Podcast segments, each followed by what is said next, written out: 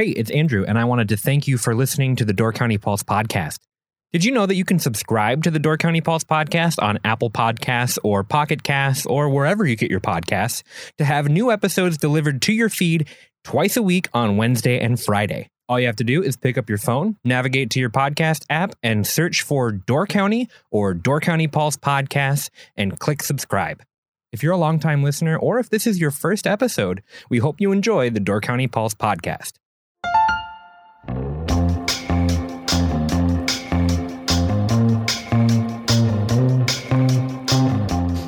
And welcome to the Door County Pulse podcast, where each week we talk with the writers and editors of the Peninsula Pulse about the stories you can find in this week's issue. I'm Andrew Kleidon, and I'm joined today by Myles Dannhausen and Grace Johnson to talk about the philanthropy issue of Door County Living magazine. This is something that we do every year right around this time.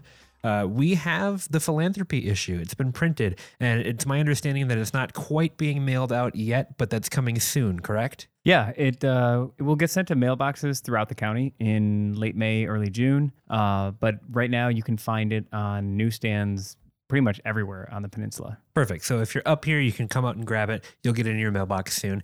Thank you both for coming in and chatting with me. As I understand it, this issue was a really cool one to work on, and it has a focus that's a, a little unlike some of the stuff that we've done in the past. Uh, can you tell me what the focus of this issue was? Sure. Uh, every year, we when we look at our philanthropy issue, we try to pick a theme to center our efforts and our assignments. Uh, early on, it was a little easier to do it because in the first couple of years of putting this issue together, we could tackle a ton of different projects. But as you go on, it's it's a little it helps us to kind of get on the same thread by uh, picking a theme and kind of finding all these little tangents and really diving into that one area. And as we talked about it this year, you know, for a number of reasons, it just seemed natural to focus it on women's organizations. It, I think it kind of happened a little bit out of the Me Too movement, but although I don't think it would be, I wouldn't tie it very strongly to that. I think it, for me, it just kind of made sense as I'm involved in a lot of organizations and a lot of the things I cover. You just start to realize that there are so many strong, awesome women doing some really innovative things, some cool things like what they're doing at NWTC to help young mothers go back to school, finish degrees, things like that to just make you realize, especially for myself, obviously writing through a, a, a man's point of view all the time, sometimes you kind of you realize how much you're missing in the community until you stop yourself and really lock in on a on a segment of the population. And I think all of our staff pretty quickly was falling in line with with that idea. When we're working on the the paper every week, but but even more so when we're working on the magazine throughout the year, it's kind of an all hands on deck thing. You've got so many different moving parts coming together to create what you see finally at the end of the day. Uh, Grace, what is your part in putting together the magazine every year? Well, I'm just kind of new to being more involved uh, with the magazine starting at the end of last year you can kind of consider me a writer wrangler almost. My job is to help send out the assignments that are going to be um, for each of the magazines and then kind of make sure everyone is staying on track with their deadlines, turning their stuff in, making sure that the editorial team is getting to those pieces in a timely fashion so that we can get them edited, sent over to layout, and layout can work on it, and then off to the final product that it is. So, like I said, there, there's a ton of different moving parts, and you've started to kind of take over the organizational part mm-hmm. of it. Tell me a little bit about working on this issue specifically. Give me kind of an overview of some of the stories that you can find within it, uh, and then how it all kind of came together. From my perspective, you know, Myles can talk about his, obviously. I was definitely jazzed about the theme for this year. I think it is super important. And like Myles said, sometimes you kind of get into that grind and you don't realize that you're missing such an obvious perspective or point of view. I think the hard part thinking about it is the idea that in a lot of these women empowerment movements, I think one of the problems comes from um, women doing awesome, amazing, and successful things um, are often compared to one another, which becomes a problem. A lot of guys who have made great accomplishments, their accomplishments stand on their own. Women's accomplishments are usually compared to one another, putting one person's success above another, which is, I don't know why that happens. I don't know where that came about. So going into it, it was a little hard. Because we don't have pages for every single amazing woman that is in this county that has done so much. And we had to narrow it down to only a few people and a few organizations and things that are happening. So She's right. That Yeah. that was immensely difficult, and it's something that you always have in the back of your head because up here we know everybody. If you overlook somebody, you're going to hear about it, and or even if you don't hear about it, you sort of know it, and like, ah, I wish we could have gotten that person in or this organization in. And in putting these things together, you got to kind of set that aside and be like, all right, there's going to be some criticism. We're going to miss some people. You can't get wrapped up watering everything down by trying to do everything. And you try to give a pretty good cross section of all these amazing people. You know, something we try to do with this philanthropy issue is not just about can you give a bunch of money away. That's an incredibly important part of this community, and I don't mean to minimize any of the, like the the amazing philanthropists who who who give so much of their money to our local organizations. But you know, whether it's uh, somebody who's serving on a board or volunteering their time or stepping up and and filling like an executive director role, like our Northrop did at the Door Community Auditorium when that organization was desperate for some leadership there's a lot of different ways that people contribute. So we try to get a, a cross section of that. Different ages, different parts of the county, different types of organizations are all doing something to fill that gap. There's one more point about how we came to that. Uh, the New York Times had a really cool series that they started last year, maybe even two years ago, called Overlooked. And I mentioned this a little bit in my intro to this philanthropy issue is that they went back and they realized there were some incredibly accomplished women who weren't mentioned in the obituaries of the New York Times. They didn't get an obituary when they obviously should have. And they, as they went back through history, it's overwhelmingly male. Uh, the number, the people who get their obituaries written in the Times. They've embarked on this project to kind of go back and find these people that they never recognized their accomplishments. And it got really got me thinking, like, oh man, we've probably done that too. I read a lot of our in memoriams, and I'm, I'm guessing if I went back and looked through them all, they're probably predominantly male. Part of that is I'm a guy, um, and you, you kind of can get confined to the circles you're in. Part of it is a lot of women were denied those opportunities to be in leadership positions. So it's and and it and even it goes to like who we think of as the leaders, and then.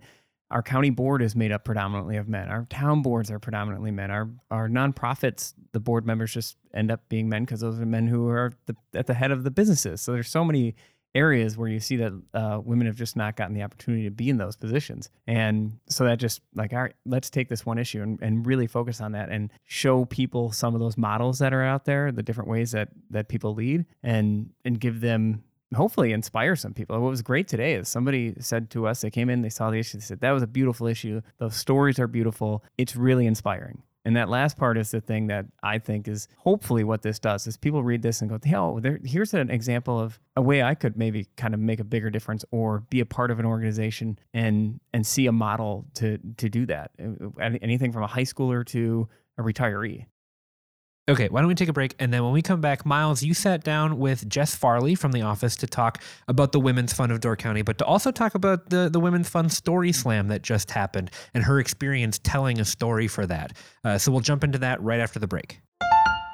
Grace, there is nothing that I love more than lighthouses and state parks. Oh my gosh, no way, me too. I just wish that there was, I don't know, some sort of way that I could capture my love for those things in a physical way that maybe I could put on the wall or something. Well, you are in luck, my friend. If you visit doorcountypulse.com slash shop, you can find exactly those items. You mean we actually put together a series of state park posters and a incredible collection of lighthouses all in one piece of artwork that you can buy online? That we did, Andrew, that we did. I didn't know that we had an online shop. What else can I get there? You can also buy some Pulse stickers, Door County Living stickers. You can subscribe to Door County Living or the Peninsula Pulse if you are not in Door County. You can buy our annual Door Wedding Guide, and you can also buy uh, Lighthouse postcards if you do not want the full poster, but might want to add a little something something in your gift package. I'm looking at the shop right now and I just noticed that we have Peninsula Pulse hats with the dog logo and everything. Grace, I think I am sold. Where can I go to find all of this stuff one more time? www.doorcountypulse.com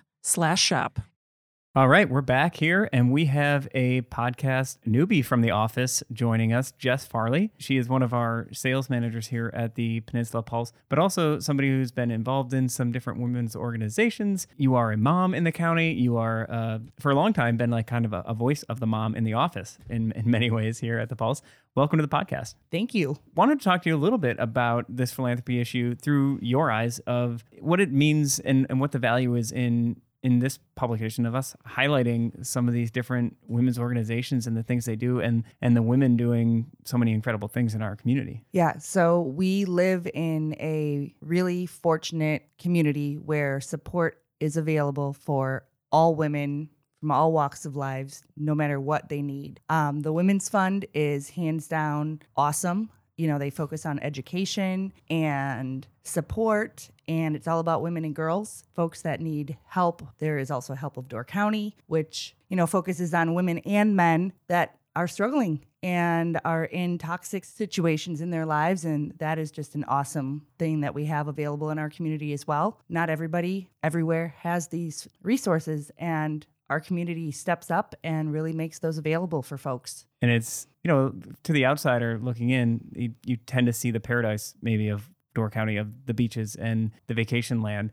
And so many people do need a hand. And that's not something that people notice um, until you get to know some people and, and what they go through and the struggle to raise a family or create a home on this peninsula. And those those different organizations, especially the Women's Fund. I've been really intrigued by a lot of programs that they've done over the years. And when they first launched, I got to admit, I was like, okay, why do we need like a Women's Fund? You know, typical guy, not like anti, but I was just like, what's another nonprofit up here? And then you see what they do and the things that are the gaps they're filling. And it's really remarkable. Yeah, it's really outstanding the things that they do. Everything from making sure that um, preschool age children start reading and have resources to do that in their homes to adults that need to go back to school and need a little assist financially for that and everything in between it's really an awesome organization and even like bringing the awareness of those programs that exist like you've probably seen this like so many people I, I feel like I've overheard you talk to so many people, and you've made me aware of so many different things that are available up here to to families and and young folks, um, old folks too. Uh, but they're they're really things like the women's fund or even like the PEO and things that bring these things to the forefront and let people know that there are people out there to help them. Help of Door County, a great example of that. People just don't know that that those resources are available. Yeah, they're really outstanding organizations that, like I said, aren't readily available everywhere you live, and we have them here. And you know, there are resources that if you need help, you can basically ask folks because people just know what's going on. We live in a really wonderful place. People are connected. This last weekend, you took part in the Women's Fund Story Slam, uh, The Tales of Our Lives, at the Door County Fire Company down in Sturgeon Bay. Uh, I had the pleasure of attending for the first time this year. That They started that after I had moved away. And then since I've been back, I just haven't been around for that. What an amazing event that is. You, you partook this year for the first time. Tell us a little bit about what it is and what your experience was like. So, yeah, I actually, you know, this is something I've wanted to overcome for myself for years is get in front of a group of people and tell a personal story. And I had one to tell this year. So I went and found the organizers of the event um, leading up to them getting it going and said, Hey, I have a story. Put me on your list. And they were like, Really? And I said, Yes, please. I really want to get up there. Just let me do this so I can do this for myself. This is a big growth piece for me. Um, building up to it, it I second guessed it a lot. The story was very personal. The day I went into it, it I shut off all emotions and I just got up on stage and started talking and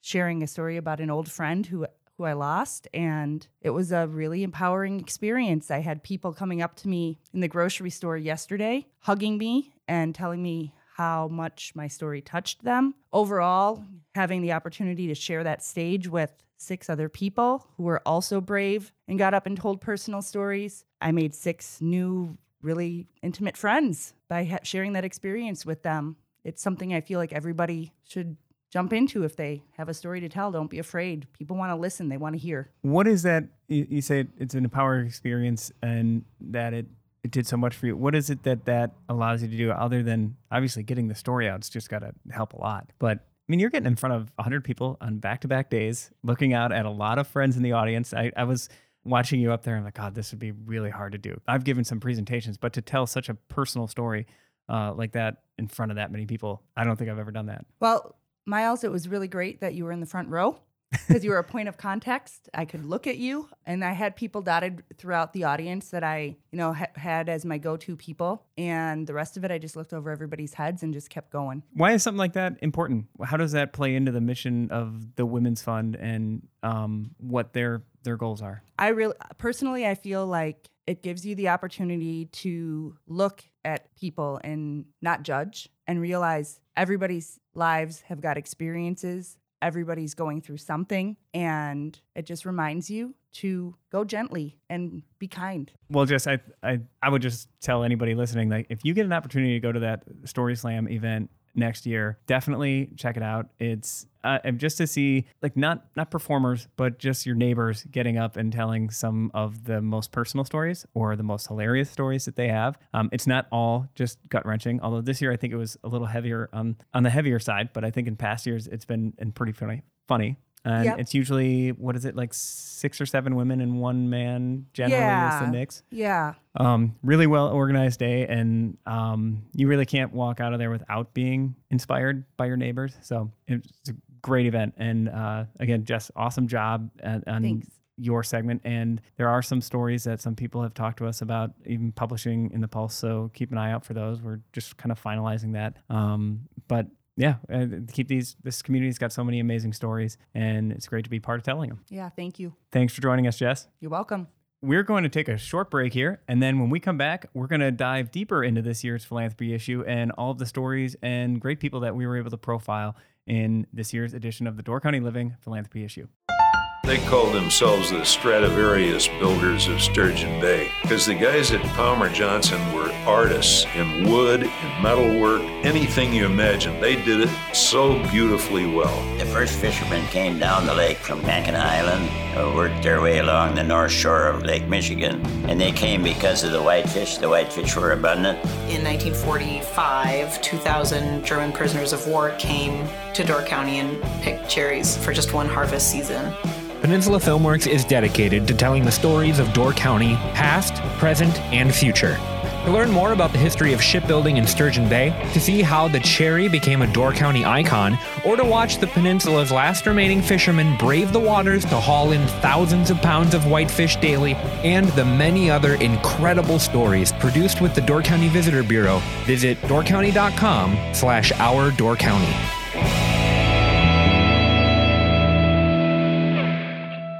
Okay, we are back. So why don't we jump into the issue a little bit? Tell me uh, some of the people that were highlighted and what stories we were able to gather from them. Grace, why don't you take this? Because I'm curious. I wrote some of them, but you were kind of in the vetting stage in, in your role, um, working a lot with the different writers and helping guide the story to what is like the, the core of the story. What were the a couple of the ones that stood out to you? Well, I mean, honestly, a lot of them this year were just kind of crazy interesting. And I'm not just saying that, but I it's so interesting this year, kind of the uh, diversity of leadership that we decided to select. Um, like Myles had said earlier, uh, it's not always about uh, who gives the most amount of money, which it definitely helps, but I think we did a pretty good job of covering a spectrum of kind of different ladies. So, uh, in the philanthropy issue every year, we have a section called Leading by Example, and we pick a handful of people who uh, we think are standout and um, have just been doing some really interesting things in the community. So um, this year we're highlighted Karen Northrup, uh, who uh, people will probably know from Main Street Market. Myles had mentioned her earlier in her work with the Door Community Auditorium. Um, we did Megan Lundahl, who is um, she's involved in the Women's Fund of Door County. She also um, has the Pearl that is down in Sturgeon Bay. It's a kind of like wellness and other fun stuff shop. Um, and then Diana Wallace and Mariah Good, we kind of combined together. Uh, we have Anne Egan, and I'm going to butcher her last name because I'm really bad at this. Myles, you might need to help. Her name is Kendra. Um, I'm not going to be. Kendra Clarizio Biladu, I think. Okay. That's how I- it said. Okay, I'm really bad with names, so I apologize. Kendra, um, she works with Habitat for- Humanity. Kendra's this great story. I mean, having gone from a Habitat partner family who she's a single mom with a couple of kids, and she got her home through Habitat for Humanity and then turned around and has become a board member for the organization and works on their fundraising organization and is about as passionate an advocate for an organization as you could hope for.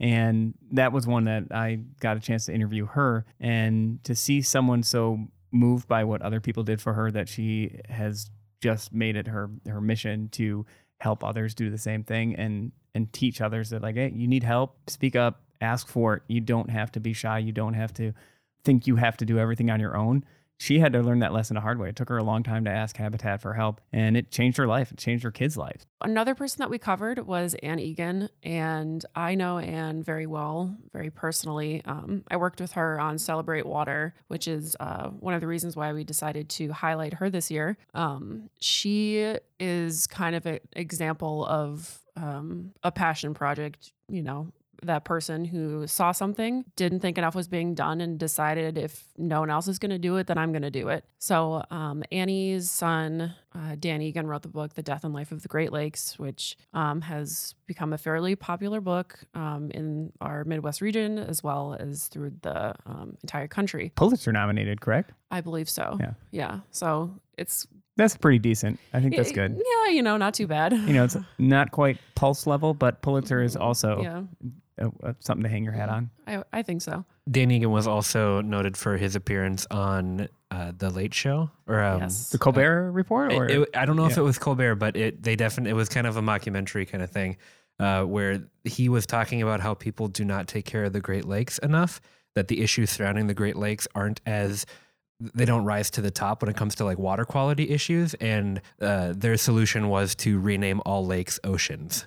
And it's a very funny segment, and he tries so hard to just stay the course and, and be serious and get the message out, and it just it, it it's a wonderful piece to to hmm. watch him do that with. I don't know that he was trying so hard. It's just I think that's just who he is, right? Like oh yeah i mean i don't know dan as well as i know annie but i mean no he seems like a great guy and i remember watching that segment that you were talking about and I, it's funny um and you can tell that because the guy that was doing the interview was asking just really stupid questions so maybe there was a bit uh, some reality to his reactions and how inane and just i'm sure he gets these questions a lot and is just finally being able to vent all of his frustrations in that uh, video but who's to say Right. So uh, back to Annie again. but anyway, back to Annie. Um, uh, she's also great, like her son. So she read, she was helping him do a little bit of proofing for his book. So she read it a lot. And um, after reading it, she just kind of realized, you know, the things are a lot worse than I had imagined. There's a lot that can be done. And um, she decided to bring that back home and try to make a change at home. And it's a well suited cause up here as we are a peninsula and surrounded by water. So um, I was just very impressed by Annie and her drive and perseverance to get this whole thing together. It was a year long um, initiative that ended with a three day summit, and none of that would have happened if not for her passion. So I think that kind of leadership was Yeah, and in It's Annie's case, that was a year of educational sessions, um, book readings. G- got a lot of people to pay attention to this issue on a on a deeper level than even up here where we talk about water all the time. That just like raised it to like another bar. Everything from groundwater quality to rising shorelines and water levels, um, it, and invasive species was a big part of that as well. So yeah, seeing somebody take that on and just drive that forward is because I I know how hard it is to get any initiative off the ground up here.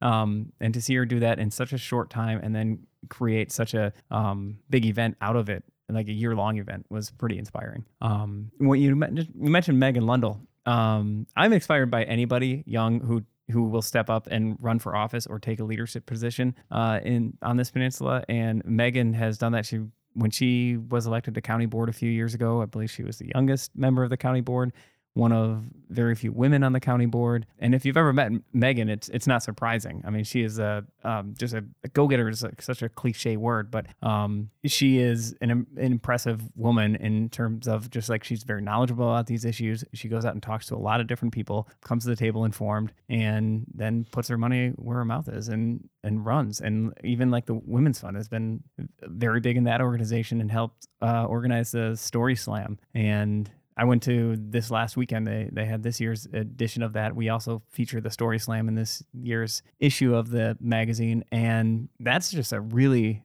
inspiring, a little bit gut wrenching event to go through. Some people share some sometimes funny, sometimes just incredibly powerful stories of their lives. But uh, Megan is one of the spearheads behind that as well. Yeah, and I also um, she had talked about because she is a business owner and uh, I like how she kind of tied that in when um, she was doing the interview and how she kind of seeps that um, into running her own business. She had talked about how everything that she is doing is about empowerment, um, and which I think is just kind of one of the larger overarching themes that kind of uh, ran through this issue was the idea of empowerment. You know, one question that I had just as I was perusing the magazine is that there there's always some kind of striking visual element or through line that I see just in the layout of the magazine and I'm wondering at what point that actually comes into fruition. So for this magazine, there's a, a couple lines that are repeated over and over again. In fact, there's a whole full page spread.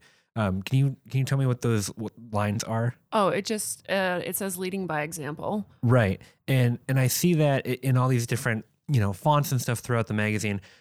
Is that a discussion that comes from the editorial side in terms of creating a through line throughout each piece, or is that something that kind of makes its way in during the layout phase? That is definitely layout. Our master layout guy, Ryan Miller, he art director, art Ryan director. he is yes, he is first and foremost an artist, and I think that really, um, when we give him the time, he can really play around with a lot of stuff and it offers um, to have more visual and layout elements that just add to the stories. So that's kind of going back a little bit another kind of one of part of my job is to get everything to him sooner so that he has uh, time to really look at the stories and understand the themes and the concepts and try to tie them all together visually. Um, so i you know that is definitely his uh, domain. Yeah, generally, I wish I could take any credit at all for design elements in it because I think our our magazine um, issue to issue just comes out looking beautiful, and that is all on Ryan Miller. We we give some ideas and guidance, but generally, what he comes back with is something where I go, I I hadn't even thought of that, but that looks amazing. That's so much better than the terrible idea I had in my head.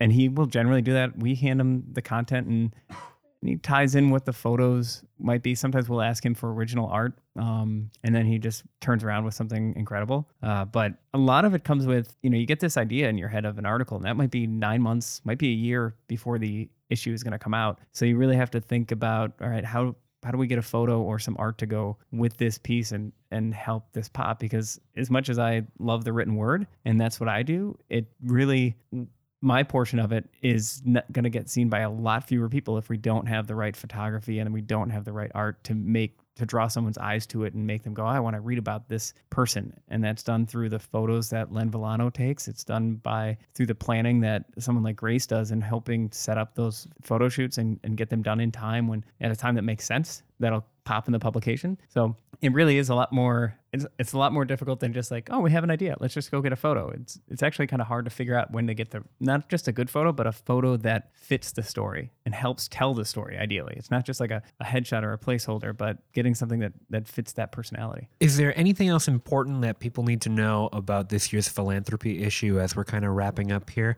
Uh, like you said, it's available now, so you can pick it up if you find it on shelves everywhere in Door County uh, and it will be mailed to you soon as well. But anything else that people need to know uh, as they're picking this up? Um, there, aside from our leading by examples for this year, we do have a lot of really great um, feature stories. Uh, Myles had mentioned we have a um, story about the Tales of Our Lives Story Slam, which is the program run by uh, Women's Fund of Door County. We have one about fire, which um, I think is really cool. It's a program run through Help of Door County um, that is all student student led and student based, and it is these group of um, young people that are trying to um, combat domestic violence and gender inequality in their um, age group. And we have a story about Carrie Bauman, which that has all just kind of been unfolding recently. Um, might have seen news just recently, but she was part of a group that passed the first legislation um,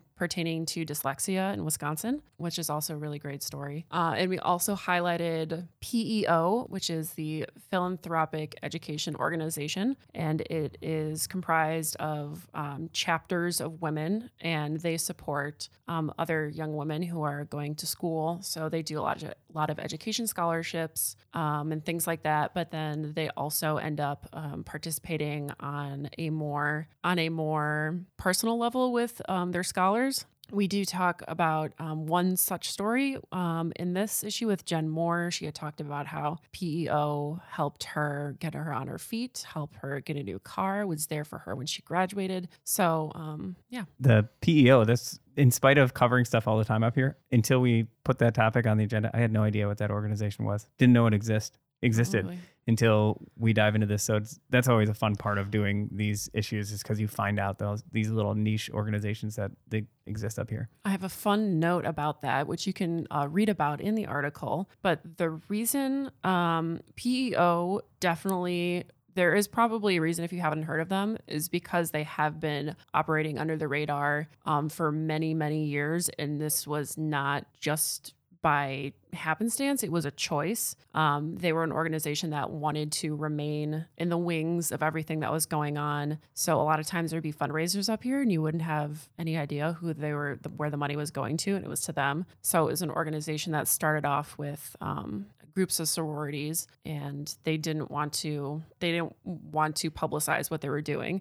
And it was only a few years ago um, where they decided you know why do we need to um, hide what we're doing you know let's get some more people let's get more people involved and you know really you know really get it going. So if you have not heard of them that is probably why. I, I think one other message I think listeners and our, our readers should get back to us is I, I I think we we do a good job of trying to think and be self-critical and think about like how are we covering this or are we covering issues of importance to this community or that community we we've taken some strides to use more gender neutral pronouns, um, which I'm sure some people are like, oh, that's just PC um, run amok kind of thing. But it's I think it's been really valuable to start changing things instead of congressman, instead of um, just re- referring to them as representative. It's small changes that are really no sweat off our back, but can help change the the framing of who gets to be a leader in our community. And it's a, a very small thing, changing pronouns. That's not going to make it happen altogether, but it does maybe put a little subtle nod in people's heads to know that that position isn't doesn't have to be defined through a man's eyes. I was raised I have four sisters, one brother, and was always kept on my toes about this stuff by my sisters, especially my little sister, who was very quick to uh, point it out whenever I might include something like that in an article. Um, but we also have a great staff of women here who have stepped into leadership positions and and do that as well. But if our readers ever catch anything or want to point stuff out, like I encourage that feedback at any chance they want to send it. Yeah, that is something that's really important, just breaking. And it's something that I feel like my generation doesn't have nearly as much as older generations do, where it's like, I, I kind of grew up talking about firefighters and the police or police officers. I didn't really have the firemen, policemen, congressmen. I didn't have that that vocabulary growing up as much. Uh, That's probably a distinct thing with your generation versus m- mine. Might have Right. been like that last era where that was just the norm. Yeah, uh, and it's something that I guess you don't really think of top of mind. Like, what's the what's the problem with saying firemen or policemen or something like that? But what you had mentioned there, I think, is the takeaway is that by by reinforcing the man part of that, you are subtly shaping people's view of who can do those jobs, right? Um, so yeah, that, that's important. It's something that I've definitely seen as I've dipped my head into the editorial side of thing. I've seen that coming up, and I think it's really uh, important that we are trying to put our best foot forward with that and be as inclusive as we possibly can with all of the stuff that we're doing. And I think that that just ties us back into why it was so important to feature the women that we featured in this issue. Uh, I'm glad that we were able to do it. And I think that it's something that we should continue to do as things move forward. Um, hopefully in, you know, 10 years, we don't have to do a special issue where it's like, look at all these women who did everything, where we can just have a more inclusive, uh, product every time. Hopefully, one day we have a county board that's all women, or a town Right. town board that's all women. Um, that would be great to see. Flip the script on us, men. See what happens to us. Well, thank you both for coming in and chatting with me about the philanthropy issue. Uh, like we've said a couple times now, it is available to check out. So please pick it up and tell us what you think about it. Uh, we're really proud of it, and we're glad that it's able to uh, that we were able to share the stories that we were able to with it. Uh, with that, thank you both for chatting with me, and I look forward to chatting with you again soon. Thanks, Andrew. Thanks, Andrew. These stories and more will be available in this week's issue of the Peninsula Pulse, available throughout Door County. For more headlines, visit doorcountypulse.com. Don't forget to subscribe to the Door County Pulse podcast for your weekly Pulse picks, interviews, and exclusive content from the Peninsula Pulse. Thank you for listening. We'll see you next week.